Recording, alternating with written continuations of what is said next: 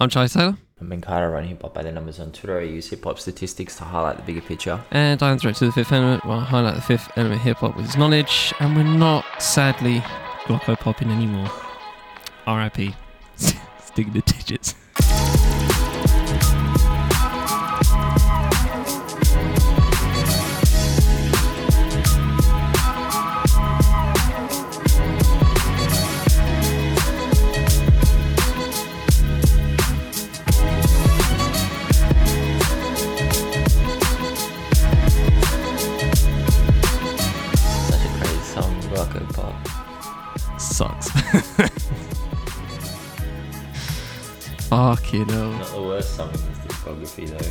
It's not funny enough. It's not. It's not. But it's close. I do love I do love the Glocko Pop. I don't know why. I, I like I like RZA man. I like Just, uh, yeah, just love, loving the Glock, loving popping the Glocko. Hi Ben, how's your week been? What have you listened to this week? Uh, this week I got into quite a few records, but I'm not going to talk about them too in depth because I just don't have the, the cognitive capacity this week. But um, I listened to Kabwasa, Kab, Kabwasa's album. Uh, brilliant. Fully recommend it. Uh, very upbeat, uh, good energy, good vibes. Great Sunday record. Uh, really do recommend listening to that, checking it out if you haven't before. BK the Ruler dropped a new project, and it's good. It's good. Um, it's kind of not as aggressive and as incendiary as I expected, but uh, I recommend it. I think it's good. I said on Instagram, you know, give it a go, and if it's for you, you'll love it. But if it's not for you, you might not really like it that much. But that's okay. I reckon give it a go. Um, uh, Abracadabra dropped an EP. It was good. Uh, I'm usually expecting Abracadabra to be pretty aggressive in his music, but this was not as not as aggressive, not as not as uh, you know, not not in that direction as much. But yeah, it was good. There was some good lyrical content on there. Mr. Fab dropped a project. Oof, bro, the lyrical content here is uh, I don't know, man. It's unlistenable. The first track's got uh, so he collaborated with Droop-E, and a lot of people might not know Droop-E. I think he's E40's cousin. No, I think he's E40's son. Uh, let me double check that. But yeah, man, I really like Droop-E. I think he's a really underrated producer. I think he's a good rapper too when he decides to spit some bars. The first track on this project has Droop-E and E40, and it's it's good. It's a really good track. But after that, the lyrical content, man, it's just not for me. It's really not for me. I really struggled to get through it. But I thought the Droop-E was great. Droop-E um, was uh, obviously helping out in production, and the beats freaking slap, man. It's just a real slap. This album. Tony Yayo dropped his first project, and now I'm just gonna end on Tony Yayo because like I I have a lot not a lot to say, but I I enjoyed this album so freaking much, man. It's 18 years I think since Predicate Thoughts of a Predicate Felon, um, maybe that was 2007.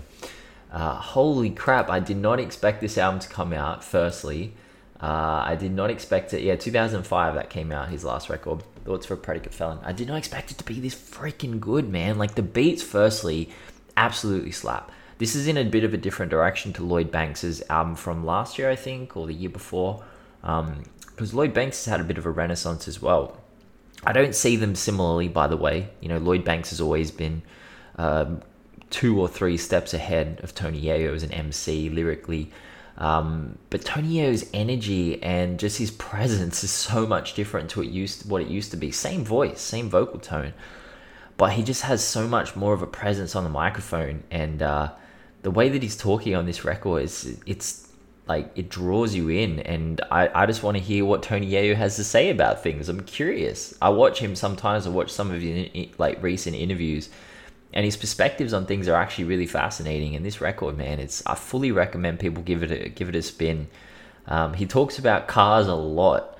That's one thing. And there's so many cars this man owns. It's crazy, but yeah, I think it's great. Honestly, I think it's one of the best albums released so far this year. Um, I just did not expect it to be that good, but I, f- I fully recommend that record. So if people want to check that out, go for it. So that was me, Charlie. What about yourself? Yeah, I got into a few. Um, spun that uh, second of I think five or six uh, high tech uh, beat tapes. Um, so this one was Panorama Apartments, 1994 MPC 60II. Um, and yeah, just um, it's really it's really nice just to um, just to have on um, because it's really nice um, just overall samples and uh, yeah it's just very it's, it's not it's not aggressive at all it's nice uh, it's nice nice uh, hip hop background music uh, to spin. Uh, Wesley Joseph Glow, um, shout out to uh, Mickey of uh, Inside Source, uh, who um, recently did a profile on him um, in anticipation for this project. Um, the I'll say this: the only disappointing for me thing for me is that it's just too short in my mind. Um, it's literally I think like eight tracks, twenty ish minutes, and I I don't know. I just felt like there's it was like part one of something. You know what I mean? And I felt like uh, yeah, I just I guess I wanted more. I guess, and that's not the worst thing to have, right? To even wanting more. Um, but yeah, I just felt like this could have been just you know 40 minutes and uh, it ended up being 20 something. I don't really uh, i don't know just uh, not it didn't feel like unfinished. I'm not going down that route but i literally just felt like it was part one of something and i was like oh that's the project. Oh okay. Um hmm interesting. Um so yeah it's a good project though. Um i remember listening to this first one. I think that's called ultramarine. And that was very wavy.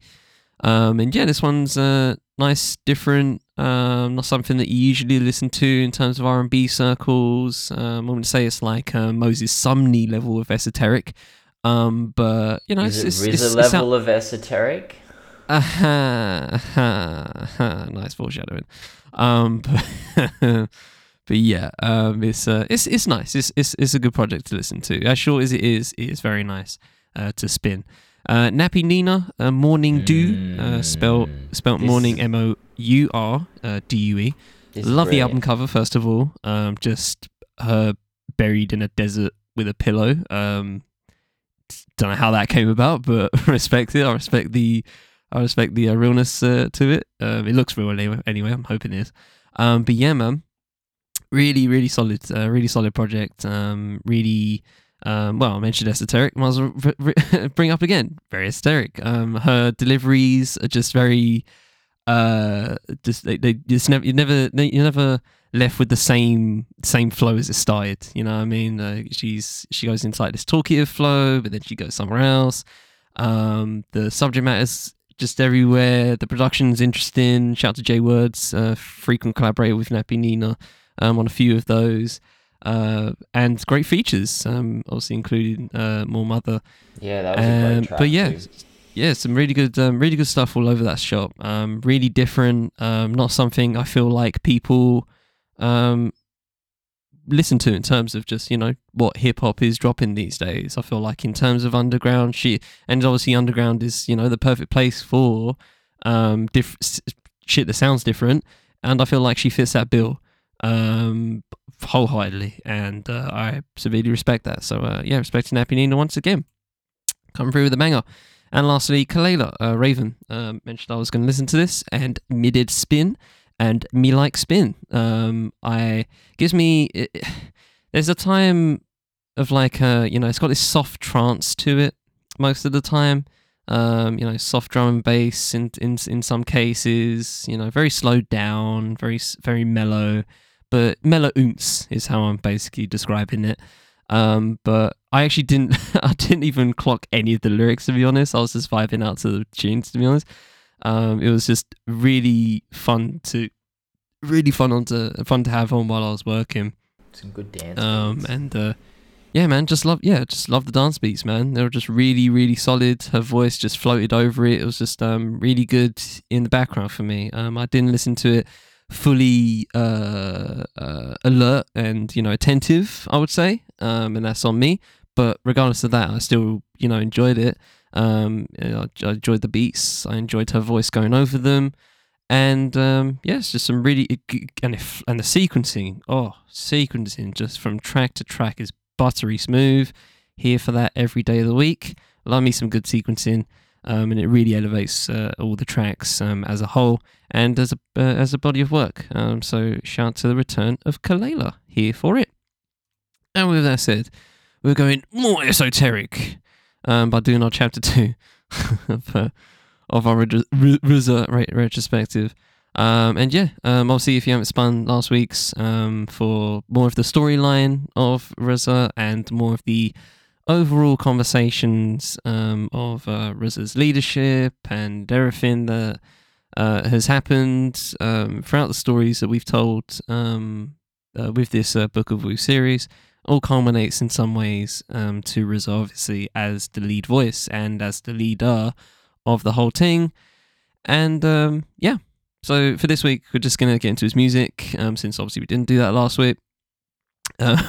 And yeah, this one this one might be a quicker affair compared to the last one, uh, for for for reasons we shall expound upon. Um, so yeah, with that said, Ben, uh, let's get let's get cracking. Yeah, I mean, well, friend of hip hop numbers, Nicholas Craven, recently tweeted out that RZA might be the most avant garde hip hop artist ever.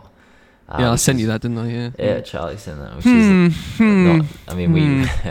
I think maybe he's talking about it in the mainstream, but like. you know, Hmm. Yeah. Hmm. Yeah. Need more. Need more criterion on that one. Yeah. Yeah, mm. I mean, I think it's obviously a direct response to his most recent solo project, Bobby Digital and the Pit of Snakes, which is essentially a continuation of the direction that RZA's solo career has been going for a long time. It's kind of more and more fractured, uh, more spoken word. The beats become, ugh, I mean, the beats. I was gonna say less melodic, but they haven't. You know, they've just become, I don't know, just different, very different. Anyway, I actually think RZA is just as lyrically sharp as anyone in the Wu. Uh, there are plenty of verses where he's breaking down incredibly difficult concepts. I think he weaves his lyrics around the beat, or sometimes he just barrels through it. Um, if you watch the Wu Tang Tiny Desk concert at the end of it, after Deck, Rae, Cappadonna, You God, Masta Killa, they're all spitting venom and they're dragging us back into our formative years. Riz is on the keyboard, right, and he's offered this chance to rhyme, and he asks the backing band to do whatever they feel. He pulls out his phone, and he drops something worthy of any member of the group, any album at any point. Like, you know, this could have been GZA on Liquid Swords, and no one would have batted an eye. He raps, I used to be a metaphor whore. I would search through the core of my brain to find a metaphor better than yours, but now I'm a spiritual lyricist mystic, and I realize hip hop has a sickness. So I'm going to cure the sickness without a pill. That's better than me saying dollar dollar bill. He keeps going in this in this like it's a really incredible verse. And again, if you don't believe in his lyrical chops, just go listen to his verse on Nutmeg. I think he's incredible, and that will come up again as we talk about this that specific verse. Um, but last week, obviously, we spoke about his incredible run as a producer on those first seven projects. He had 80% production or more on. And weirdly enough, it was his debut album that broke the streak. You wouldn't have thought that. But the album was stupidly anticipated. You know, as you can imagine, it was kind of like the cherry on top of what was a ridiculous period for Wu Tang. We didn't include Cappadonna's The Pillage in those seven classic albums that RZA produced because he only had six production credits on it. But that album went number three on the Billboard 200. You could easily argue its case next to Tical as being an 8 or more out of 10. So then, if you include Inspectah Deck's Lost debut in there, you could see why everyone was salivating at the prospect of a debut album for the, the man who was responsible for the entire movement, RZA. Instead, we got Bobby Digital in stereo. Um, and I want to let Charlie talk about it first because uh, I'm very curious Charlie's response to these these albums. Um, I feel I feel my um whole feeling towards these series of albums are just tinged with the fact that I don't find the alter ego that convincing. Um, I mean, uh, he he said um he said something along the lines of like um you know he had to live in a way he doesn't really live, right? Um, and that's obviously the point of Bobby Digital. That is like Bobby Digital is like this character that is literally just, just you know, the atypical rapper. You know, let me feel my nuts. You know, what I mean, money, bitches, weed, and I just don't, I, I don't get the, I I don't get the idea here. So like, you're visibly, viscerally different from everybody else, right? Like, you know I mean? Just in general, right? As RZA, as, you know, Robert Diggs, you are different. You are built different. We talked about that in many, many ways in the previous episode. So then you go ahead and make an alter ego that is literally like everybody else. I, I I'm not I'm not understanding that. It's like so imagine like like the reason why Kendrick, for example, right? The reason why, you know, Kung Fu Kenny, for example, right? The alter egos, right? Mr. Morale. The reason why these alter egos work is because they're completely different and unique from everything else. They're fresh, they're different, and they take a lot of thought. This does Bobby Digital does not take a lot of thought. It really doesn't. It's just it's it's literally going the opposite route. And it's not smart at all. I don't find it smart. It's like, oh, you know what I'm gonna do? I'm gonna 180 them. They're gonna think I'm gonna drop some like really woke shit. Obviously, you wouldn't say woke shit, but you know what I mean. I'm gonna drop some like you know, uh, I'm gonna drop some mathematics on them, right? No, no, no. I'm gonna go down the route that everybody else is gonna go down. What? Fuck. Double, double. It's a double cross, bro. Chess moves. You know what I mean? Queen's Gambit, bro. You, ju- you just don't see it. You, you just don't fucking see it, bro. Coming at you different. Anyway, jokes aside, um, yeah, I, I just don't, I just don't like Bobby Digital and Stereo. I just, I just don't, I, I don't vibe with the entire, the entire like outlook of this. It's just like I, I, you give me, you, you give me all of these, bruv. He he did the music for Kill Bill, bruv. Like he did the he's done film scores and shit like that. Knowing that now in hindsight, as in you know, as a retrospective, looking at this retrospectively, I'm looking at Kill Bill soundtrack and I'm like, this is fire. This is clean, right? Afro Samurai, clean. And then you give me, and then I listen to Bobby Digital, and it's just, it's just every, yeah, it's just it's just mid. It's just mid to me. And you know, people put put it. You know, people people reviewed it pretty well. Rolling Stone four, Pitchfork two point nine. Oh shit, I didn't see that. Let me read that right quick. I want to see what that said.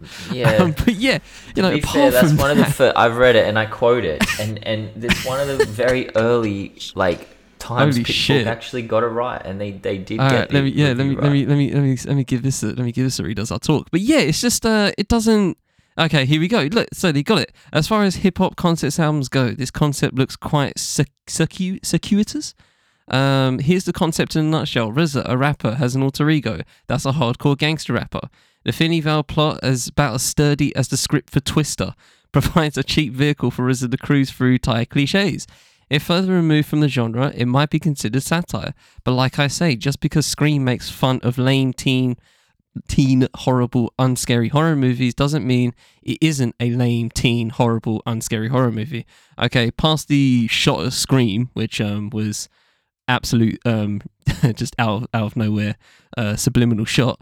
Uh, what what's what Scream done to you? I don't I don't watch Scream that hard, so I don't really care that much. But anyway, makes sense. Makes sense, and it's and it doesn't feel like satire to me, geez. It it doesn't. It doesn't feel like satire. I think that's kind of the I guess what's missing if you really want to go down this route. I just it just find it just it just doesn't it doesn't it doesn't hit convincingly. It doesn't convince me. Um, it just um yeah, it just comes off as a bit. just come just comes off as a bit uh, loose, I guess. Um, uh, the the production's okay, like it, and that's that's probably the biggest um L right here is the fact that his production on here is probably I don't know what to say here, but you know I don't want to go too off the boat, but might be some of the worst he's like done. I, just, I don't know, man. It's just not that decent, and uh, yeah, man. And that's just the first album, Keith. you can literally, you can literally just regurgitate this um, for you know the rest of them. But uh, yeah, as the album Bobby Digital in Stereo itself, um, yeah, just you know, just give me that. Get, start off with that. The B, the O, the B, the B, the Y, the D, the I. I get it, bro. I get it. I get it. I get it. Thank you. Cheers. Yeah, we can spell. Like it's just, it's not, it's not even, it's not even enticing like that in the same way that you know, uh, uh, like a 2 Live Crew is when it comes to like you know sexual bars. When it come, when it's like you know Scarface. When it comes to the gritty gangster shit. You know what I mean? It's not it's not on that level. It's just it's just mid to me uh, when it comes to especially the lyrical ability. And uh, yeah, man, I just don't really. I, I can see I can see why people don't um li- don't talk about the RZA albums that much. I'm, I'm gonna say that. That probably that's probably a more fitting line for the end of this pod. But here I am saying it now. So Anyway, yeah, I'll leave it at that. Yeah, well, it's very interesting. I think obviously it's it's important as Charlie, you know, discussed. This is a Bobby Digital album. You know, it's it's a it'll come become obvious as we get through that some of them are RZA albums, some of them are Bobby Digital albums. But this particular album is is absolutely Bobby Digital, and most of the Wu members obviously had alter egos. Um, they didn't always inhabit them. The most prolific alter egos were RZA's, Bobby Digital, and probably Ghostface, Tony Stark's. Uh, RZA explained his Bobby oh, Digital. Disrespect to Diamond Lex once again. Here you are. Yeah, I mean, there's an entire Diamond Lex. But was was that is that his alter ego, or was that him just telling this the Diamond Lex story? I mean, I thought I thought he was trying to embody it, so you know. But yeah, you, you I don't know. Yeah, let's leave it up to let's I leave it up in the air for that. apologize, uh, Raekwon. If We'll I leave it up to the air for that one. Incorrect. Um, so I know. You, I just know you didn't like the album, so I thought you. Were, uh, Yeah, uh, uh, uh, I thought you were obviously omitting it. I mean, it's not as bad as immobilarity, but it's just not, you know. anyway, uh, explained his Bobby Digital alter ego in this way. He said, At the time, creatively, I felt like I was in a digital frame. I felt like I was in high speed where everything was digital in numbers, mathematics. I said to myself at the same time that as Bobby Digital, I could use a character to describe some of the earlier days of my own life partying, bullshitting, going crazy, chasing women, taking drugs. At the same time, I would mix in my love for comic books. It was a mixture of fiction and reality together to make a character I thought would be entertaining. And I could utilize that character to get fans into me as an MC, as a lyricist, and also following the path of my life. It's like pre RZA. That's what the RZA struggles not to be in a way. So, this isn't the dumbest thing in the world, okay? It takes a huge amount of pressure off RZA as a solo artist because he's creating this separate character, which is another moniker. So, if the music doesn't hit, it feels like a RZA flop. Um, sorry, it doesn't feel like a RZA flop. If the music doesn't hit, it doesn't feel like you know RZA himself flopped. It feels like he tried something creatively and it didn't really pan out. You know, and it's always hard to view RZA's solo discography because unlike MF Doom, who poured all his time and energy into developing these vibrant cal- characters in this fully realized universe, Bobby Digital is just someone who raps about sex and violence a lot. And that's kind of it you know, I, I was gonna constantly thinking during that. I haven't had the energy, but I really wanted to run the numbers um, and just discover how much he actually does rap about sex and violence. But I don't really need to. You just have to listen to the album, and it's it's right there. And he spoke about this this actual too. He said he told an interviewer, "I have to live in a way that I don't really live." I gotta dip my weed in honey, and I had mad bitches around me. I probably fucked with 50 bitches this year. Women are queens. Like, what do you but if, but if they don't know that themselves but listen to him. He says but if they don't know that themselves bobby will prey on them. He'll treat them like bitches if they don't Oh, realize that they're fuck's sake. queens i had to get bobby out of me or else i'd be emotionally unbalanced. Bobby digital is just me feeling my nuts. RZA is my heart. Okay but don't do it on your debut album. So you have to can you just can't you just write poetry in a book and like Like, leave it? geez, like, come Anyway, on. man. I love I love RZA, but the the the violence against women bars are just horrendous. Like it, it's really not good at all. Like that's what I mean. Like let's his, his debut album is unlistenable in parts. You know, the Kiss of a Black Widow with ODB is, is truly horrid. I don't even. I'm not going to read up lyrics because I don't want to keep saying these inflammatory things. I don't want to keep saying this stuff. I've just called, you know, said the word bitches like 10 times. I don't even like to say that word. I'm like, stop saying this word. Please stop saying these things, RZA. Jesus, you don't have to rap this way. Um, Love Jones is is unlistenable. Is unlistenable. Uh, reaching for the skip when that comes on. The beat is horrible. It's so delicate and vulnerable that you know Riz is gonna violate it in some horrible way, and he does. He waltzes in and just like, oh, it's it's, it's not good. And you know, I think that his lyrical sword does exist. I was praising it at the beginning. He just uses that power for evil. In the middle of that second verse on, uh, or might have been the first verse of Love Jones, like what the concept of it is wrong, but the lyricism is great. Like if you Uh, go and read those lyrics, you're like, wow, this is poor. Why is he rapping about this? But the way he's rapping about it is quite good. It's it's quality. You know, it's it's lyrically sharp, but like it's intricate. It's powerful. But yeah, I mean.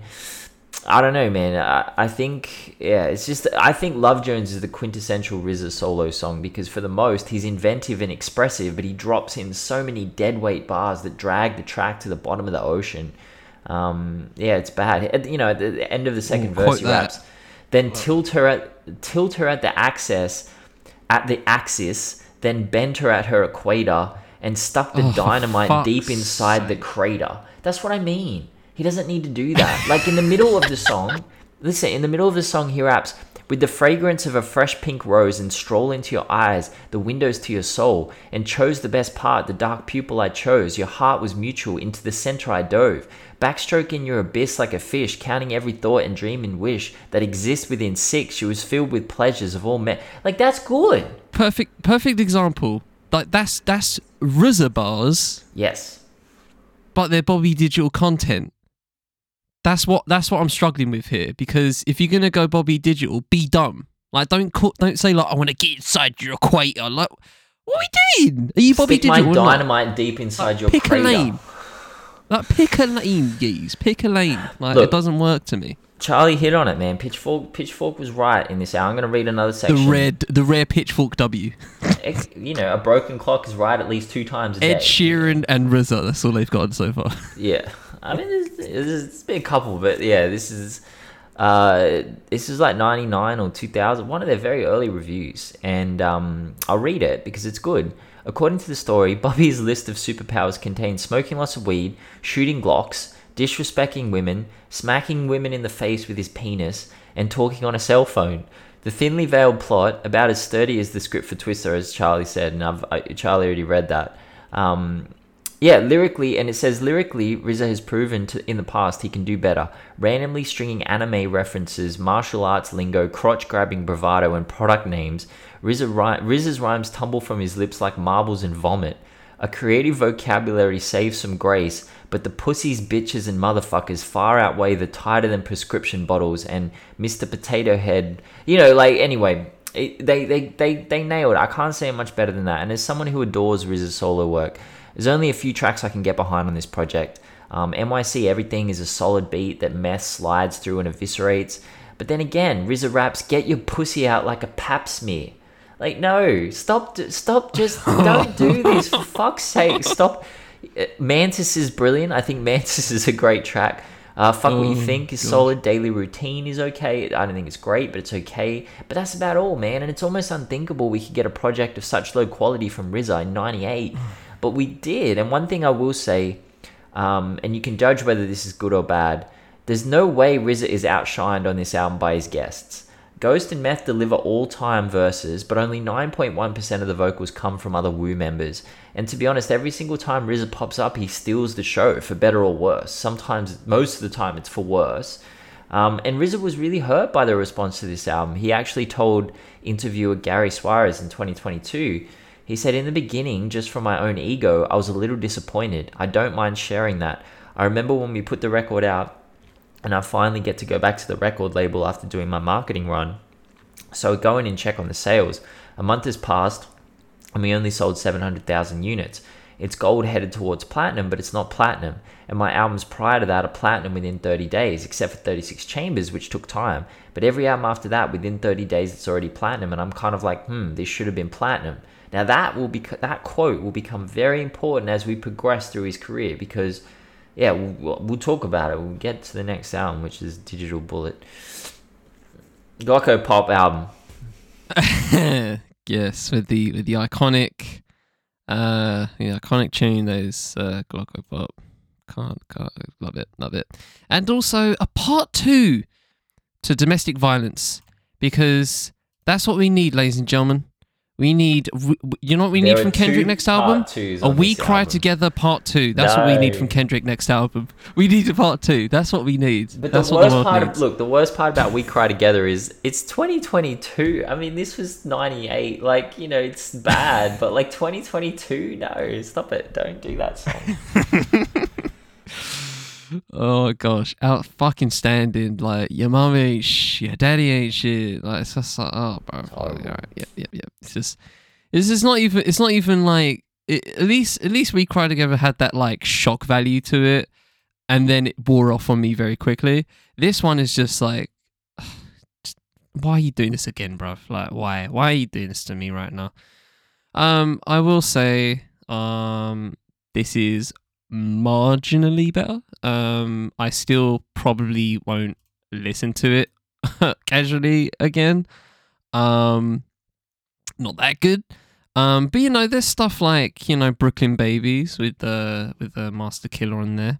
I think that's pretty solid. Um, some good uh, some good storytelling here. A Brooklyn baby. I was born up in Kings County, inside the womb, seven months before the Queen found me. Up in Royalty Brownsville with fiends around me. Now roam, now roam getting Staten with cream team around me. They called me Bobby, cousin Billy, got the black Harley, taught his son how to snipe cats like Lee Harvey. Oswald, the all's, all's well that ends well. My big brother Divine, he pushed the bends well. Like it's decent, and you know, Masta Killa comes in with a very Masta Killa verse. Peace, Lafite, uh, Lafiti, Stuyvesant, Malcolm X, shot dice on green. We live on Pulaski, y'all. It's Fred Glassy zigzag through traffic. Get the herb, get the god. Peace, raw. What's the word on things? Like it's you know, it's it's it's a decent track. It's a decent track. Um, and there are a couple of decent tracks on there. Um, but then there's, you know, then there's Glocko Pop. then there's Domestic Violence Part 2. Um, then there's Black Widow Part 2, which I'm, uh, which I'm Again, not really into. Um, unnecessary. Yeah, just, just, not, just, the Part 2s are very unnecessary. And, um, yeah, just, uh, it's just, it's just one of those albums that are just like, you know, it has some, it has some gems in there, but you have to swim through a lot of shit to get them, and it takes a lot of effort. And you know, uh, I mean, effort, you know, realis- re- relatively in terms of like you know listening to music, because that's obviously not that that's not hard. But you know what I mean, just uh, just paying attention and you know proper listening to it, and you're just like you're just being hit with uh, slapping bitches with your dick face bars. I'm just like, alright, bro, like, I'm getting hit with a Glocko pop and I'm just, I'm just like, all right, cool, that's great, thanks, man. Cheers. Another, another, another solid. Uh, what is it? Fifty-ish minutes, seventy-one minutes. Oh, I, I, I forget. Uh, RZA can't do an album less than fifty minutes. I forget.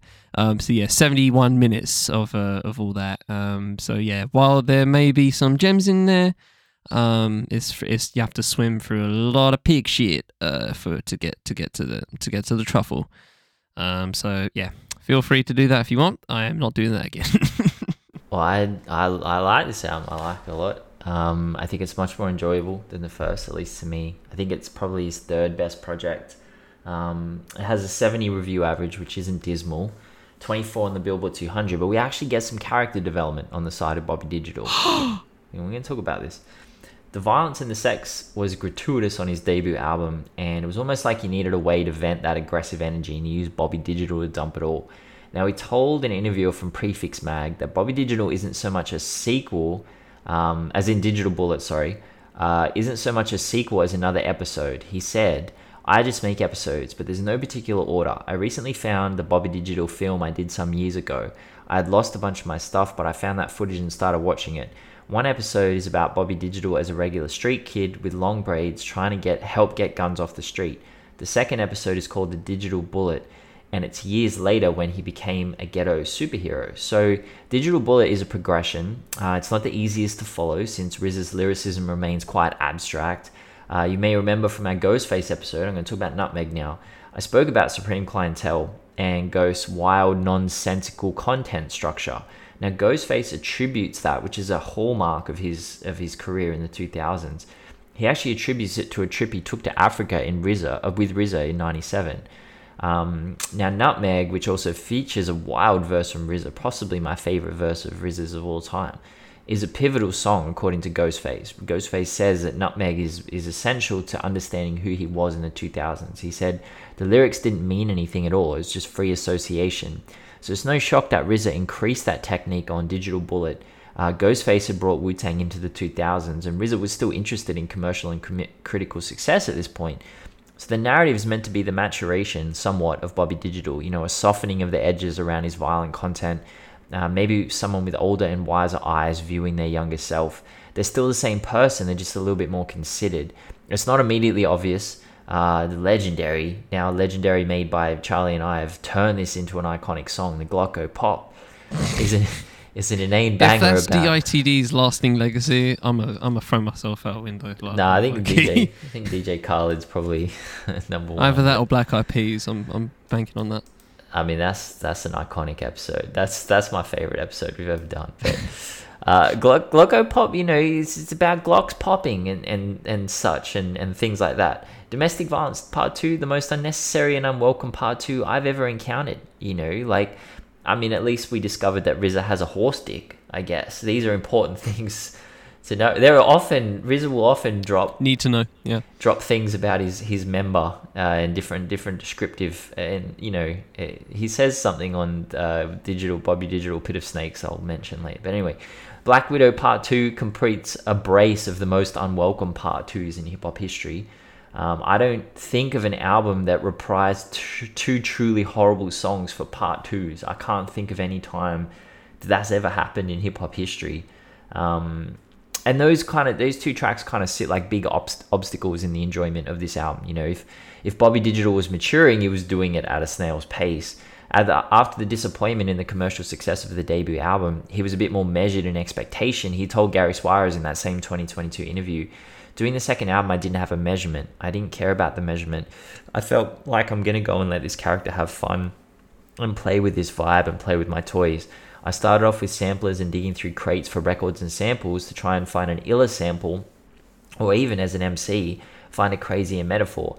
I realized as I was growing, I had many gadgets in my studio. I put together a digital orchestra. Basically, I had 20, 30 keyboards. I was like, yo, I'm putting these things to use.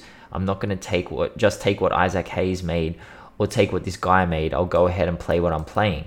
The digital sound was new for my fan base in the beginning. Um, he said, Yeah, I took it tough, the criticism of that debut album. But on the second album, I let it flow. I also found the balance. By the time we get to where I'm at now, to be honest, I'm kind of like Van Gogh right now. This is 2022. He's saying this, by the way. Um, I feel like the, the production is a step up from his debut, which is crazy to even think about. Uh, I think Glocko Pop is a very simple beat. RZA flourishes are all over it. It was quantized to perfection. We often talk about and we haven't talked about it much during the Wu Tang episodes, but in the past when we've talked about RZA, we've compared him to Dr. Dre a lot in the sense of like he comes up with a very solid structure and then he adds these flourishes on top of it. And that's that's him. That's you know him as a producer. And Dr. Dre is very similar. Um, you know, there's there's like a, a keyboard flourish or like a little sample flourish here or something like that. And and that's what he has and he definitely does that. He builds up these these beats and uh, he kind of fills them out a lot more on this record. Um, you know must be bobby has a 90s boom bap beat with a simple piano loop over the top and these tiny percussion touches that really add to it. Uh, i think brooklyn babies is a brilliant track. The way that the bpm flips it like kind of speeds up and the song sounds really insistent. And then RZA kind of brings up his cadence with that. Um, the lead single uh, it's super late 90s but on top of that, we got trademark future RZA, you know, eccentric, eccentricities. That's the way to say that word. And written it down, I can't even say it. It's really stupid. I think Bong Bong is something brilliant. I love the space in that beat. Um, it's not the Neptunes, it's not Dr. Dre or Scott Storch, but RZA's production was evolving, and we see this criticism in, you know, U-God leveled at him after Wu Tang Forever, saying that his beats were getting worse and worse as the 2000s progressed. I just think they're different. You know, I, I think they're different. And I think, yeah, the development of Bobby Digital, well, I don't think it was non existent on this record. You know, I think the most overt angle of the story comes on Brooklyn Babies. Uh, RZA raps, as a Brooklyn baby, I was born up in Kings County inside the womb seven months before the Queen found me. Up in rowdy Brownsville with fiends around me. Now roam gat in Staten with cream team around me. They call me Bobby, cousin Billy got the black Harley. Taught his son how to snipe cats like Lee Harvey. You know, it's just, it's like he's he's ascending in that sense of where Bobby Digital was before. Um, yeah, I think the you know I think the growth is apparent. You know whether you think it's good or not, uh, which lends further into I think the the superhero alter egos like Tony Stark's. Bobby Digital becomes superhuman, and he actually told an interviewer, and this is something we didn't talk about on the previous album because it wasn't as obvious, but it becomes more and more obvious as his discography progresses. Bobby Digital is a superhero. In the late 90s, he actually created a Bobby Digital supercar and a super suit in real life. They exist. He made a super suit and a supercar. He says, he told an interviewer in 2008, Um, that was real, and Dirty was helping me. Me and Dirty were living together, 98 in Battery Park, Manhattan. And Dirty, he says, Dirty, the feds are out to kill him. I had so much love for him and shit that I wanted to help protect him. And I had a feeling overcome me that I was a superhero, somebody to help the world. So I had my brother order a level 4 vehicle. That's what the president rides in. You can shoot at it with an AK and it keeps moving. After he hit a deer, it didn't even dent the car. The deer flew away in the air. Not even a dent on the paint. It was a Suburban. I've still got it. It weighs nine tons. It's parked at my brother's house in New Jersey. And the suit I built but one of my employees sold it to a drug dealer. Some drug dealer in Brooklyn got it. That's funny. A $20,000 suit, level 4 bulletproof and knife proof. You couldn't stab me or shoot me head to toe. He had $20,000 suit. It had a few other toys I don't like to talk about. I don't describe it too much. That dude who got it, he got it. Um, I have a briefcase to go with it as well to block bullets. We were just bugging out. We was getting high too. Don't get that twisted. We were partying hard. There's a certain mentality. So he fully inhabited the Bobby Digital superhero character so much so that he brought it into the physical world. So you know it is a superhero. And look, I like this album, and um, I feel like RZA was shocked at the critical reception to this album as well. Um, you know, we said last week he produced seven classics in a row, seven critically acclaimed albums. Um, his debut was meant to be the eighth, and it didn't eventuate. But I, I do fully respect and love this fact. RZA didn't then try to make Supreme Clientele. He didn't try to make Only Built for Cuban Links. He didn't try to make another Wu Tang album and drop it as his own because he knew that if he did that, it would have been successful. It would have been critically acclaimed. It would have sold a lot of records if he got every Wu member on there and just created, you know, another Wu Tang album. Um, but he leaned even further into his persona and he created a deeper backstory. He kept the same lyrical concept and trusted in his own creativity enough to, to believe it would endure. And I think it has. I know a lot of people don't place this album high in their Wu solo album discographies um, the, the rankings, but I think it's brilliant. And I think bravery should always be commended. And conceptually, it's starting to make more sense. We're starting to see a true story emerging. Um, and Bobby Digital is at an early stage of his development on this second album, but I do see, you know, a bit of development. Then we get his third album, uh, Birth of a Prince. And I come alive in interest because this is actually good. I actually enjoy this album. Um, I feel all the things you mentioned as positives to Digital Bullet, I feel is just obviously much more pronounced in this case, and um, yeah, it just makes it much more. Uh, I, I see I see the growth within this one, um, and I I think because it's more pronounced, uh, I think it's uh, everything's all the better for it. Um, so I'm gonna go. I'm gonna dip through two tracks that are on each side of the, well, each side of the disc, so to speak. Um, so I'm gonna start with We Pop, which I think is track three, and then uh, I'm gonna go for the Birth, which is uh, track 15. So bookending nearly. Uh, it's from the this from We Pop, double barrel shotgun, pop son, told nigga just not run. I saw him on 202. 250th? 205th. 250 Fordham. This dog was frozen, so my high heat thawed him. I blown ya. You, pause. You need to. You need a blood donor. Uh, my bitch go like Florida. La, uh, Laronia. What a name that is. Uh, laundromat hose. Who want clothes? I flow checks. One followed by six O's. I got hose in codes, different areas, which reminds me of the good old Nate Dogg. I got hose. Uh, four ton whips are sitting on interiors, the bass shaking the club like it's earthquaking. I cock arm past the bomb like Troy Aikman. Uh, play the basement like Bruce Wayne and Dick Grayson. You miserable, you get kidnapped by Kathy Basin. Thrown to the du- thrown to the dungeon for your sponging of Woo Killer B. What's your total malfunction? And then you have at the end of this, al- near the end of this album, you have the birth where he refers to himself as uh, Prince Rakeem in the in in the in the beginning, talking about knowledge of self. You know, mathematics, um, five percent. Do you googles? Um, and yeah, it's just it's it's it's it's what I it's it's it's RZA, right? It, this don't feel like Bobby Digital to me. It's it's, it's RZA in this sense, right? Um, and uh, yeah, I feel like it's just all the it's all the better when he's just in his bag like this.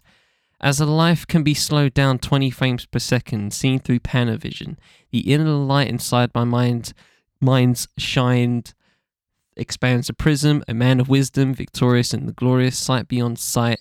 We stand up as divine warriors who smite with mighty right hand of God, yield the holy sword, swings the holy rod, then battle uh, in the pond of nirvana, escape the realm of karma. Allow the true grace of God to shine through my persona and build reconstructional terms as constructive as we destroy the negative germs as destructive. Productively, sincerely, we hold, uphold the righteous banner with the gold touch of Midas mold the righteous hammer. And then he says the zigzag, uh, zigzag, zigzag, ziggler, arm, leg, leg, arm, heads. Obviously spells Allah, right? You get it. Um, and yeah, I, I'm here for that. I'm here for that. I feel like the like I said, um, the growth here I feel is much more pronounced, and the album as a concept, as a storytelling vessel, it benefits all the much uh, for that clarity, and um, yeah, you get you get a I guess um you get a bit of a bit of both, right? This is um this is that 50-50 bread. If any of you um in uh more developed nations are uh, you know more uh are into that kind of thing. I'm not into 50 50 bread, just give me plain or white. But anyway, um, it's a good album. I like this. Uh, I enjoy this album. Um, happy would listen to it again, actually. I, I would go as far to say, I would say. 10 out of 10, Charlie says he would listen to it again. 10 out of 10. Slow down. I think this is his best album, and I actually think it's a top 10 Definitely. Wu solo album. I think there are bangers on here. Uh, the grunge is banger. We pop is a, is a banger. Uh, I think I think the name is important. Okay, so firstly, this is a RZA album. Uh, it's not a Bobby Digital album. It's the birth of a prince. Now, if you remember, RZA's first official alias was Prince Rakeem. Now, the AV Club asked him why he rhymed under the name RZA on this record. He says, basically, for me, uh, to kind of lead my fans through my life, RZA isn't an overnight thing. Even though when I came out with Wu Tang, I was known as the RZA. There was who is this guy? Where did he come from? Bobby Digital was the medium I used to kind of explain where I come from and some of the ideas I had in my head at first.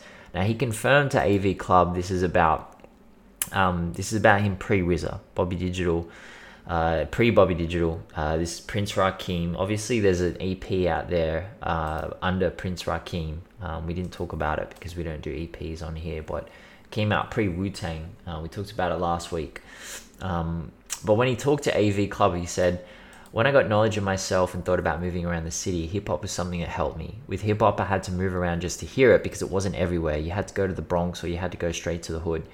It was the same thing for b-boyism, for knowledge, street education, all the books we couldn't get at school. I became a student.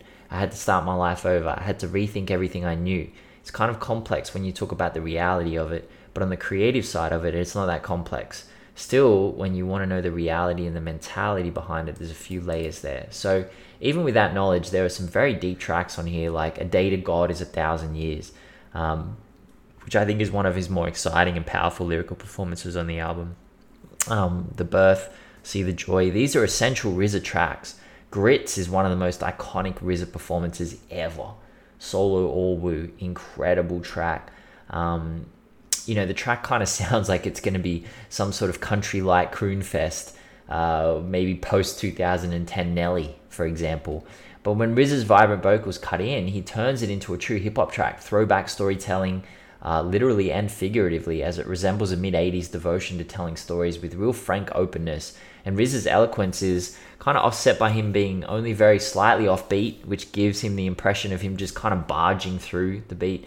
Masta Killa just drops a worldie at the end. Brilliant, brilliant, brilliant verse from Masta Killa. Great song. Um, the beauty of Birth of a Prince is there's no bad tracks on this entire album. There's no unlistenables. Um, Drink, Smoke, and Fuck is the closest. Absolutely the closest. Oh, gosh. Yeah. But yeah. it's saved by an incredible West Coast G Funk banger. And RZA didn't lose total lyrical control. Look, if, if Bobby Digital um, you know, hadn't existed, if the, the the two previous albums didn't exist, you'd be like, oh yeah, drink, smoke, and fuck, can't listen to that. But because we've already endured so much from Bobby Digital, yeah, it's yeah, it's, it's not as bad. it's, it's tame, it's tame yeah. compared. Oh my gosh, we've got context now of, of, what bad is, but yeah, our tolerance. Not, he he raised our tolerance. Yeah. Yeah, he doesn't he doesn't descend into weirdly specific violence, you know, so that's okay. But I do think it's fair to put Grits in the same category as something like Incarcerated Scarfaces or Fourth Chamber. I don't think it's shadow boxing levels, but I do think it's fair to say it is one of the most iconic uh, Wu Tang solo tracks, especially possibly the last Wu Tang solo iconic track. Because what year did uh, Birth of a Prince come out? 03, I think. Oh, three, Um, yeah. I guess Fish Scale came out in 06, but I can't even, if you're asking me to, to pick a song off Fish Scale that I'd put on Liquid Swords, I guess the way that I always look at it is, uh, would this song go on Liquid Swords? Could it go on Liquid Swords? It's kind of like when you've got two football teams playing each other, and you're like, would any of my starting 11 actually make the starting 11 in the opposition's team? And right, if, they you were would- making a combined 11. yeah, if you're playing against Man City, for example, and you're like, oh yeah, Harry Kane would make that team, but literally no one else in Spurs would make that side. That means Harry Kane is an iconic player, right? And I see it similarly with Wu Tang. Like, would Grits Disrespect to Kuvalevsky. God damn. go Kuvales- Kulisevsky? You can't say, sorry. bro, you can't say disrespect to Kuvalevsky and get his name wrong. Yeah, uh, let's say it's part of the joke. well, Kuvalevsky doesn't deserve a spot on Man City if people can't even remember his name. He's a good player. you know. Um, no, look, that's what I'm I saying. should I, just said think son. Grit- Why did I say that? I think well, Son, could make. I think Grits could go on on the Good Swords. I think it's probably the only song in RZA's discography, solo discography, that would fit on Liquid Swords. Oh, that's But yeah. enough. Did you snacks? Oh, do we have to? Can we just We got two albums to go, bro. Can we not just leave it? We got two albums to go. I like RZA. um, I love these albums, man. yeah, I mean, yeah. Um, yeah, okay. So, you know, uh, production is, I think, um, kind of the thing. I just, uh, I, I, I kind at this point, f- while listening, having listening sessions, I kind of just, uh, kind of, uh, went out of whatever was going on lyrically, and I kind of just like focused on, uh, production. But with that said, um, you know, again, mixed reviews ish, um, tots up to about an hour. Um, features are very interesting. Um, I feel like this and also, um, fuck, what's the next one?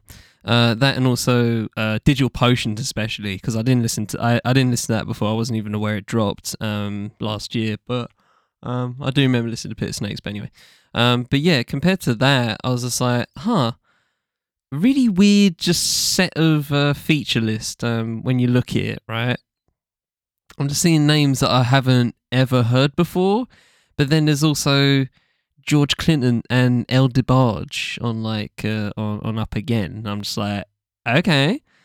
Um, uh, so yeah, it kind of uh, it's a very it's a very uh, uh, I would say a different album to the rest of them. Um, whether you consider that a good or a bad thing is up to you. I feel like this album can go either way, go either way, uh, depending on who you are. Uh, for me, it's it's it's it's it's, uh, it's it's uh, nicely in the middle. It's not in stereo, but it's not Birth of a Prince, and I guess I'll take it. You know what I mean? Um, at this point in the in the timeline, I'm just like, cool, fine. I, I I'm gonna be conf- I'm gonna be reasonably confident in the fact that uh, Birth of a Prince will be his best album out of the set. Um, but hopefully, fingers crossed, um, none of them will be on uh, in stereo um, levels of uh, I don't want to listen anymore. And uh, DigiSnacks is, I would say, listenable. So um, take that how you will. I will say um, Inspectah Deck on You Can't Stop Me Now. That whole track actually is kind of decent. I like that track.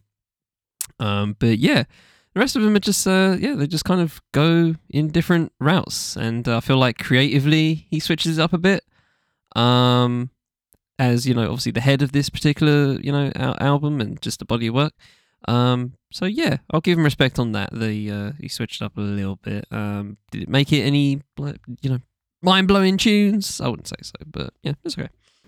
yeah, I mean, I was gonna say this is a weird album. It probably makes the most sense of his entire career because you consider how scattered his vocals and rhymes became as the 2010s progressed. Um, the more scattered sections of this album make sense. You know, it's just culminating in obviously his most recent album, but there are some very unexpected songs on here. You can't stop me now with Inspectah Deck. I think it's such a brilliant track. Uh, it's as smooth and as sent as anything on Cuban Links, but the beat is so iconic. Um, that sample's been used by Nas and MF Doom and, and Mos Def, so it's, it's, it's a very well known sample. Then you get David Banner beat. You got David Banner beat on here, straight up the block. Entirely different vocal tone from RZA, mixed with this weird Jay Z sample from Dirt Off Your Shoulder. I think it's great. I love that track. It really hits. I didn't like it when I first heard it. I'm like, man, it's unlistenable, but I don't know why. It just it just it grew on me. Um, Mostly we see RZA rapping on pretty much every type of beat you could imagine. There's soul throwbacks, there's no limit bangers, there's Florida Georgia line country slow burns, there's cloud rap staples. You know, it's it's 71 minutes and it's really good. I think it's really I think it's his second best album. Um, yeah, man, I think it's I think it's good. It, it would be his best if he didn't tell us his penis was curved like the Nike swoosh. Don't tell us that, bro. ah shit! Don't tell us that. That's man. funny. I was cool That's not knowing weird. that. I, was, I feel like I mean, that's a doctor's appointment waiting to happen, but sure. He's really like he's he's really like developing the RZA character, giving us all angles, you know, into, literally Yeah, and figuratively. But uh, "Love Is Digi" is is a horrible song, by the way. It's not good. Sixty five review Agreed. average, but that does include a brain dead Pitchfork review, giving him a four out of ten. Um, and I didn't like that review as much. We kind of got back on the Pitchfork thing again, but. Uh, RZA told Billboard the album is simply fun hip hop, a perfect blend of reality, fiction, sci fi, and martial arts. In 2008 interview with Dan Monick, he said, The world wasn't in a digital format in 98. Now, digital is the most compelling form of commerce and entertainment, so this is a relaunch of the character. The album is Digi Snacks because it's a snack pack of Bobby Digital's world. Not only music and sounds, but also the comic background, the sci fi background.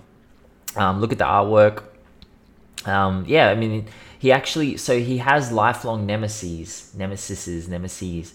Um, he says, uh, Raven, Hawk, Eagle, and Crane, the four birds of prey that I use as my enemies. Bobby Digital's lifelong nemesis. That adds a comic element to it as well as martial arts. So, you know, obviously he says, I'm planning a comic book, a video game. Um, you know, there's a lot to unpack in that. Uh, Bobby Digital remains a superhero, at least in some sense. Um, he attributes Bobby Digital's struggle to that of trying to over- overcome systemic oppression in the US. This is probably well shown in the outro skit to O'Day um, into Don't Be Afraid. I think that that probably, if you want to go listen to that, I think that really explains where he's coming from there. Um, and again, that's another one of his best and most beautiful lyrical displays over the top of a lovely beat. And RZA moved closer and closer to Bobby Digital's final, final form. So in moments on this album, we get glimpses of the Zen master at the center of the Wu universe, which is RZA, you know, capable of lyrically eviscerating you with some before untold truth or jewel. Instead of the drinking, smoking, and fucking Bobby Digital, we get a much more mature Bobby Digital, which is another thing I love about this album and RZA in general. That character development from, development from the second album is rarely spoken about in reviews or in hindsight. Um, I don't think people are sitting down and analyzing how much less Bobby Digital raps about sex, violence, and drugs. I don't think people care enough to do that. Normally it would be me, but I've been unwell, so I didn't do it for this podcast. But like, I genuinely feel subjectively it's evident that RZA was developing the Bobby Digital character and expanding his scope. I like to see this album as a first real example of Bobby Digital and RZA becoming one. Something that obviously happens on the next project, which we'll now talk about Bobby Digital and the Pit of Snakes. Uh, I'm good on this one. I've talked about this before when I listened to it last year. I was, I, I remember it so distinctively of just like it's trying to be like a, and this is the thing. This is this is kind of like the irritation I have with RZA overall is because, like I said previously, I love his fucking like movie scores, like TV scores. Like some of those are just top tier, right? And Pit of Snakes just Why why is it trying to be a short film? And I just don't. And you know, people have done that before, right? Pe- many people have done that before in terms of music. Um, but I just don't. It, it- it's just, does, I. I just, I can't follow it. I can't follow it. It's very, it's, it's, it's so, it's it's not it's not it's not even it's like the the dedication to the to the to the point is at the detriment of it just even sounding like s- songs that I can actually listen to, you know? Uh and yeah, I just I just feel like it it sacrifices a lot to just be what it is and the sacrifices ain't worth the, the juice ain't worth the squeeze um in terms of that. Uh but you know, to hop straight into digital potions, which is kind of like a little bit of like a I don't know, I guess a little bit better, I guess, in terms of that, you know, it's it's again short. It's uh, you know, about half an hour, so it's not too it's not too taxing. I I I mean, I barely recognize these two as whole albums to be completely fair, you know, Pit of Snakes is eight tracks. Um it doesn't go for too long. Um and that's kind of I feel like a you know, a bit mercy on a bit of mercy on especially on Pit of Snakes. I don't mind Digital Potions. Um, I think that's a solid uh, project. I wouldn't class it as an album personally. Um, but again, that's, that's, that's just 26 ish minutes or 28 minutes or half an hour, whatever, of just, um, yeah, of just not of Snakes, which is, which is, um, which is what I'm happy about. Um, but yeah, of Snakes itself is just weird. It's just trying so desperately to be a short film. And, uh, you know, while it succeeds in it, it just, everything else is kind of at a detriment, and uh, I don't really, I just didn't really vibe with it at all in terms of just what it's supposed to be. Yeah, I think that's fair. I mean, I don't think it's um. What is digital potion? I didn't listen to it. So it. digital What is that? potions, um, like it, it's just this very Oh, it's an like, EP. oh, I see. yeah, it's it's basically it's it's an, it is an EP in my mind, but you know it's it's, it's classed in album some fashions. But yeah, it's just a it's just a project. Oh, it only came out on um, vinyl. Did you listen to it on YouTube? Yeah, I listened to it on YouTube. Um, they're all produced by him. It's hundred percent. Well, actually, no, one's by Core Mason. Um, but yeah, Young Dirty Bastards on the on the last track. Uh, and yeah, the Reverend Willie Burke is on literally all of, uh, nearly all of it, except of the the second to last, the two last two tracks. So he's on um, uh, so that's that one, two, three, four, five, four, five, five tracks, seven overall. And yeah, it's a yeah, it's uh, it, it's it's it's okay. It's okay. It's it's nothing to you know write home about. Uh, but it's better than it's better than Pit Snakes. Um, they're actually you know songs that are crafted songs. Um, I liked the Young Dirty Bastard edition, um, which uh which uh, is a nice a nice little homage, I guess, in that fashion. Um, I, I wonder what I wonder what apart from YDB being like obviously ODB in the in the in the soon to be finished uh, Wu Tang series. I, I wonder what he does past that. I don't know if he does the, any. um, he was at the he Tiny Desk concert. He was at the Tiny Desk concert. he did a whole Tiny Desk. No, he was at the Wu Tang He Tiny was Desk. at the Tiny Desk. Oh yeah, yeah, yeah, yeah, yeah. I remember. I saw that. Yeah, I think he actually. I just, I just, I just bars wonder. too, I saw him. I saw him live. I saw him live. Um, I saw when I saw Wu Tang live in 2019. he? Does he rap? Yeah, he did. Yeah, he- yeah, he did all of. parts. Yeah, he did. Yeah, that's, that's what he did. He did. Although he was like literally just ODB stand-in, obviously. To be you know, fair, logically. like I don't know how other people feel about that, but I think that's one of the coolest things. Like to I love it. I love that. That was a really. It's it's cool. It's great. It was a really good. Of, a lot of Um, labels have tried so hard to resurrect, you know, people who've passed away, but I think that that's probably the most respectful way of possibly doing it.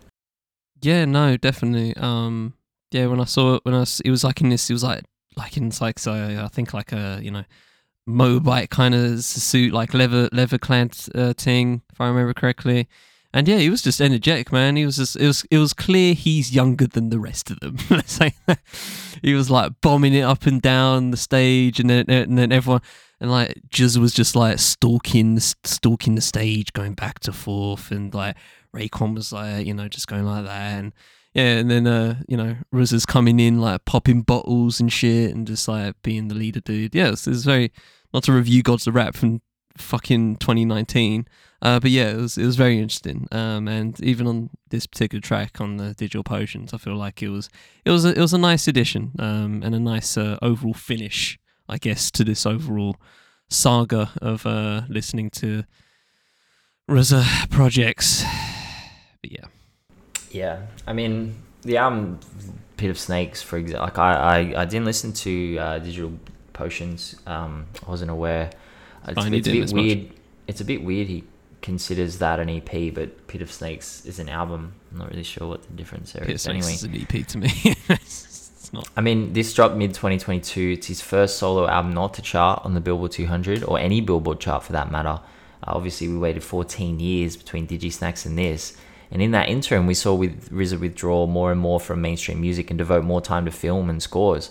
Because prior to Digisnacks, he was involved in 10 films, but after Digisnacks, similar time period, it was 24. So his television career didn't actually start until a year after Digisnacks dropped. And since then, he picked up 12 television credits. So he was very busy and less concerned with music, and more concerned with great in making, Snowfall. Yeah, he was more concerned with making an impact. And and RZA's films and television experiences, they they weren't designed to be cash grabs. You know, they were all build. I felt like they were all building towards Wu Tang and American Saga, which obviously began in 2019. Kind of makes the culmination of um, a decade of hard grind in the film and television industry. You know, producing scores, playing bit part roles. RZA utilized his own brand to get his foot in the door, and then he worked ridiculously hard to show that he was just as compelling an actor and writer as he is a rapper, and then that's created you know all these opportunities. Um, and yeah, man, Pit of Snakes is very abstract listen. I'm not going to defend it fully uh, because I think his lyricism and the concepts he's trying to like tackle. Are, I think, look, I think anyone who tries to take on and and and talk about and break down very difficult concepts should be commended, whether they're successful or not. You know, the amount of music out there that is just, and again, in Bobby Digital's own back catalog, the amount of RZA music from you know the late '90s, early 2000s, it was just very banal, very simple. For them to then go to this direction, even if it doesn't hit, you know, I think it's a success. I think the music is the problem, and production is poor. It's weird, um, not weird in an abstract way, just like kind of poppy at times, kind of like rocky and and like almost like big pop power hooks. It's like why why is that? You know why I don't understand that. But again, that's that's the point of Bobby Digital and the Pit of Snakes. It's like Bobby Digital is evolving and progressing, and he's not always going in the direction we want him to go. And that's the whole key point of Bobby Digital. It's not for us. It's not for the fans. If it was for the fans, if he wanted to do that, he would have done something completely different. We can't sit here and say RZA didn't know what he was doing because clearly he did. He created Wu Tang and he created those seven classic albums. He knew what the people wanted. He created Supreme Clientele and he saw the response to that and he saw the outpouring of love and support and critical acclaim for that album. He didn't try and do that himself. He never tried to do that himself in his entire solo career. He just did something different. And Bobby Digital was something different. And I think it's a very unique solo discography because it's coming from an artist who didn't have any pressure on him as a solo artist. He didn't need to be successful. He didn't need to be critically acclaimed. He didn't need to make money. He didn't need to chart. He didn't need to do any of that stuff because he already done it. Like he did it with everything else. Every you know the amount of movie scores he produced is in is wild. Like uh, Ghost Dog, Kill Bill, Kill Bill Two, Soul Plane, Blade Trinity, The Protector, Blood of a Champion, Afro Samurai, the album, Babylon AD. Like he just you know he did a lot of stuff outside of his solo. His solo albums were just not that big of a deal at all. And so I find it very fascinating for him to go into. I I enjoy them. And I think that that's exactly why he made them. I don't think he made them for mass consumption and to be these like iconic classic albums again. Because I think if he wanted to do that, he could have done that. He knows how to do that. He knows how to rap in that way. He did it on every Wu Tang album. When he's rapping on Wu Tang albums, he doesn't come in with crazy Bobby Digital nastiness. He raps the same as he raps on, you know, GZA album or Meth's album or Ghost album. Like he knows how to rap in a way that people are going to respond to. I don't think at any point he really expected. And I know that he said on in an interview he was like I was a bit disappointed in the the critical reception to my debut album, but then he didn't do anything about it. That's what I like. He didn't change. You know what I mean? He said I was disappointed with the way it was received commercially and critically, but then he did the same thing because he realized I don't give a shit about that. It doesn't matter to me. And I think this solo discography is for just random people like me. And I'm sure they exist out there. And I've been listening to RZA this entire month. I've just been rinsing him. If you go on my last FM, bro, I have just been listening to him over and over and over again. And I think that's the point of RZA's solo discography. For for the people that enjoy it, cool, man. It's great. Have a blast. The majority of people, man, they're not going to enjoy it and they're going to disengage with it. And I don't think that bothers RZA that much, to be honest. Dangerously close to shitting on my head and telling me it's raining there, but um, I'll I'll let you live.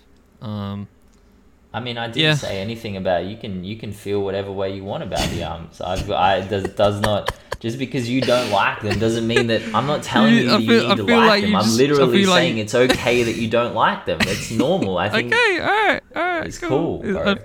I, I just felt I just felt like you were just uh uh just I don't know, just put putting the cape on a little bit. Uh, but it's fine. It's cool. I mean, I, I just said like if you don't like it, that's cool. Like that's okay. I do. I Okay, all right. I'm allowed to like his music. Like I okay. It's cool. All right, cool. Yeah, unique is um, definitely a term to use. Um, I would say, um, but you know, like I said, um, I if it ha- it has his name, I has his name on it, right? And um, they didn't work for me personally, but hey, man, shit. It, that though the fact the fact is is that funny enough, compared to the reason why he's such a unique dude is because when you think about people's solo albums, people see those as like the thing, the main, the main course, right? RZA's solos are literally just like side missions. That's how I've decided to look at them. They're just side missions to him. Like if you want to, you know, spin spin the spin the other one other Wu, excuse me, Wu solo projects. Um, we're getting into um the the Wu Wu projects um sometime down the line, probably after Women, uh, Women's History Month. Um, you know, go spin those because I think that's where his that's his main course, right? His the bigger picture is his main course. Funny enough, um, the film scores are I feel more um conducive of who uh, or more indicating of who RZA is than his solo albums, which is just weird because you don't say that for Jay Z, you don't say that for Nas, you don't say that for anybody, any artist, musical artist, you know, uh, apart from maybe Rihanna at this point, um, where I feel like for her the music's second, right? But for RZA, I feel like the, stu- the the the solo albums were kind of like second fiddle to other things, and once you once you look at them through that lens. I feel like you will, um, you will just, you you'll probably enjoy them a bit more than um than me before I went into this, thinking that of course his solo albums, right, Pride and Joy, all that stuff, right, and they probably still are, right. They probably, probably you know, obviously put effort in them, etc., etc. Um, but I feel like if you asked him to rank like his uh his uh film and TV scoring um slash acting directing whatever right all the film shit uh his solo discography or his numerous involvements in Wu projects i feel like he'd probably rank the solos third um and that's just that in itself is completely unique in my mind um but that's that's just that's just how i'm choosing to see them because if i see them any any different uh i'll be pulling my hair out so uh, so this is I partly say that for peace of mind. so, oh goddamn! All right, we'll finish there. I'll be a light note. How's the uh, electroshock therapy? I know it's not that, but Yeah, it's not fun, man. It's not fun. It's um, it's called transcranial magnetic stimulation, and uh, apparently it is. I mean, I know what it is. They you sit in a chair and they put a thing on your head, and it like fires a magnet into your brain every second, and it feels like someone's flicking you in the head. Um, I've got I've done three sessions. I've got twenty seven to go, and I am absolutely destroyed. But I won't talk about it too much because I've read a lot, um, and I know a lot about mental health treatments and medications, and you know everyone's experience is going to be different. I don't want to scare people off. Um, so yeah, my, my experience hasn't been good thus far, but you know I'm gonna be uh, like I'll just be taking a massive break from hip hop numbers. I probably won't even I don't even know if I'm gonna do the weekly graphic. I'll update the playlist, but um, yeah, I'm just gonna be super low key, so I'm not gonna be doing anything for the next foreseeable future. Yeah, man. Fair enough. Um, yeah, all part of the all part of the long term goal, I guess, on that front. Um, yeah, for me, I mean, um, hit up a local exhibition um in uh my area. It's kind of like a it's called Luminosity City C I T Y, and uh, it's basically it's just like a you know light based installment uh installments is that the word um Installations. installations. That's the one. Um, so yeah, it was kind of uh, interesting just going around, uh, going around town, just like uh, taking pictures of, of uh, of the of the installations and uh, and, and of such. Um, obviously, as you can imagine, had to be at night, so uh, tried out some night photography. I haven't looked at them yet, but um, from from a glance, seems pretty solid. Um, so I can't complain about that. And and yeah, lastly, Chelsea suck. Um, there's that too. So Yeah, that was a wild we game, move. bro. Like we move. that was. I didn't watch it. Um, I didn't watch it. I, I didn't watch it. I'm not. I'm not. I, I saw the score. I was like, yep, okay, cool, fine. Premier League's over anyway for me. So that's it. It's it's it's it's it's uh. Hey man, it's it's win the Champions League or bust at this point. Uh, like I said a couple of weeks ago, no, it's, there's no point. So uh, there's that. Shout out to All Star Weekend as well. That was uh, reasonably enjoyable. Didn't uh, peep much of it, but um, yeah. Shout out to the Great White Hope, uh, Mac McClung, for uh, uh, for winning the dunk contest. That was pretty solid. Damian Lillard winning the three pointer. That was pretty solid. That was calm.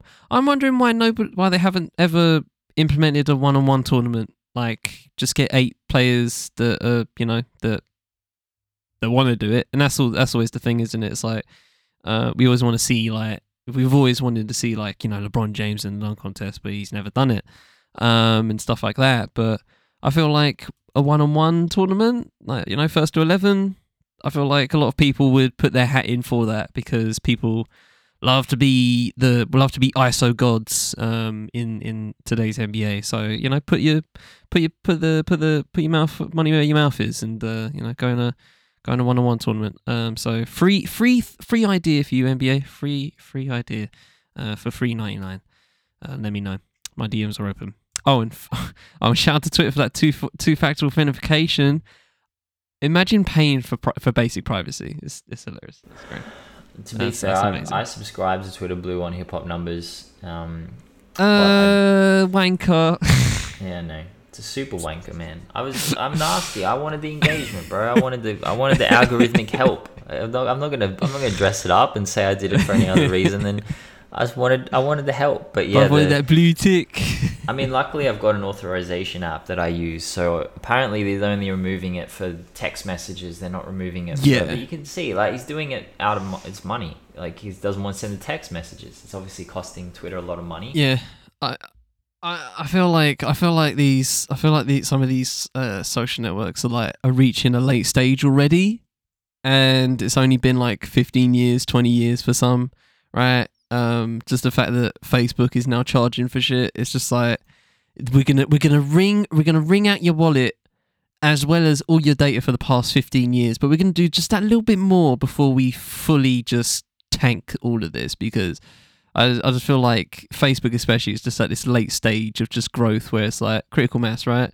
And it's just like yeah let's just let's just price let's just price shit see what happens you know what i mean? And people are legit going to pay for that shit and it's just like tiresome. I mean, instagram still has bugs that I still experience and I have experienced for nearly a decade now. Is actually silly. Um, Instagram is is now not good. I mean, it's impossible to grow on Instagram unless you're paying. At least in my experience, uh, it's it's de- it's super demotivating when you're making good content and it's popping up like you know people are loving it like your followers are like this is amazing and every time someone comes across your page by chance they message you and like this is so unique i can't believe i've never seen this before it's like you've never seen it before because instagram won't show it to you unless you follow me like you know what i'm anyway it's just it, i'm losing a lot of motivation for the whole thing to be 100% Oh, honest bro, i assume yeah, twitter will go at yeah, some yeah, point in the next couple of years it's just going to end um it just doesn't seem to be yeah. seem to be I can't wait for the day, man. I can't wait for the day. It's gonna be it's gonna be an interesting day of just like me not having any more social networks. It'll be. It'll be it'll be yeah, it'll be it'll be freeing, it'll be disorientating um at the same time. Uh but yeah man, I can't wait. I, remember I've said I've probably said this on pod before, but like I saw a video just one time of like this dude talking he was like, You can't be counterculture anymore and the only way you can do it in any form now is literally just not being on social media.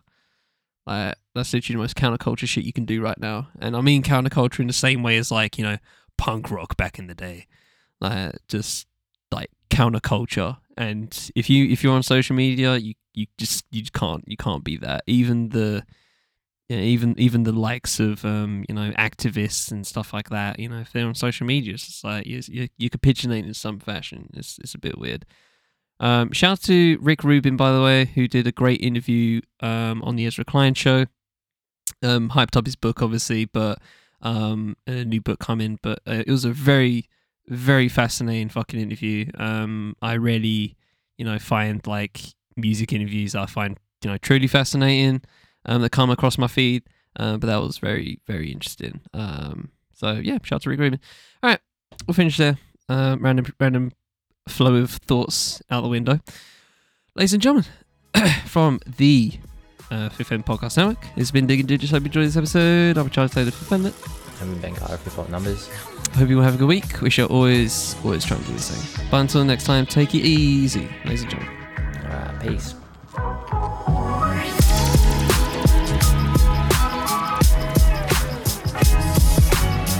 Digging in Digits is produced by me and Meg Carter. The show is edited by me. Music for the show is Peace and Video Games by Bonus Points. It's a short music for the Billy to use. Socials for Phenomenon, Hip Hop by Numbers, Bonus Points, and Your Music will be in the full show notes, as well as the names of project feed wherever you're listening. This has been a Fifth M Podcast Show production. Thanks for spending time with us. I'll just see you next time on Digging in the Digits.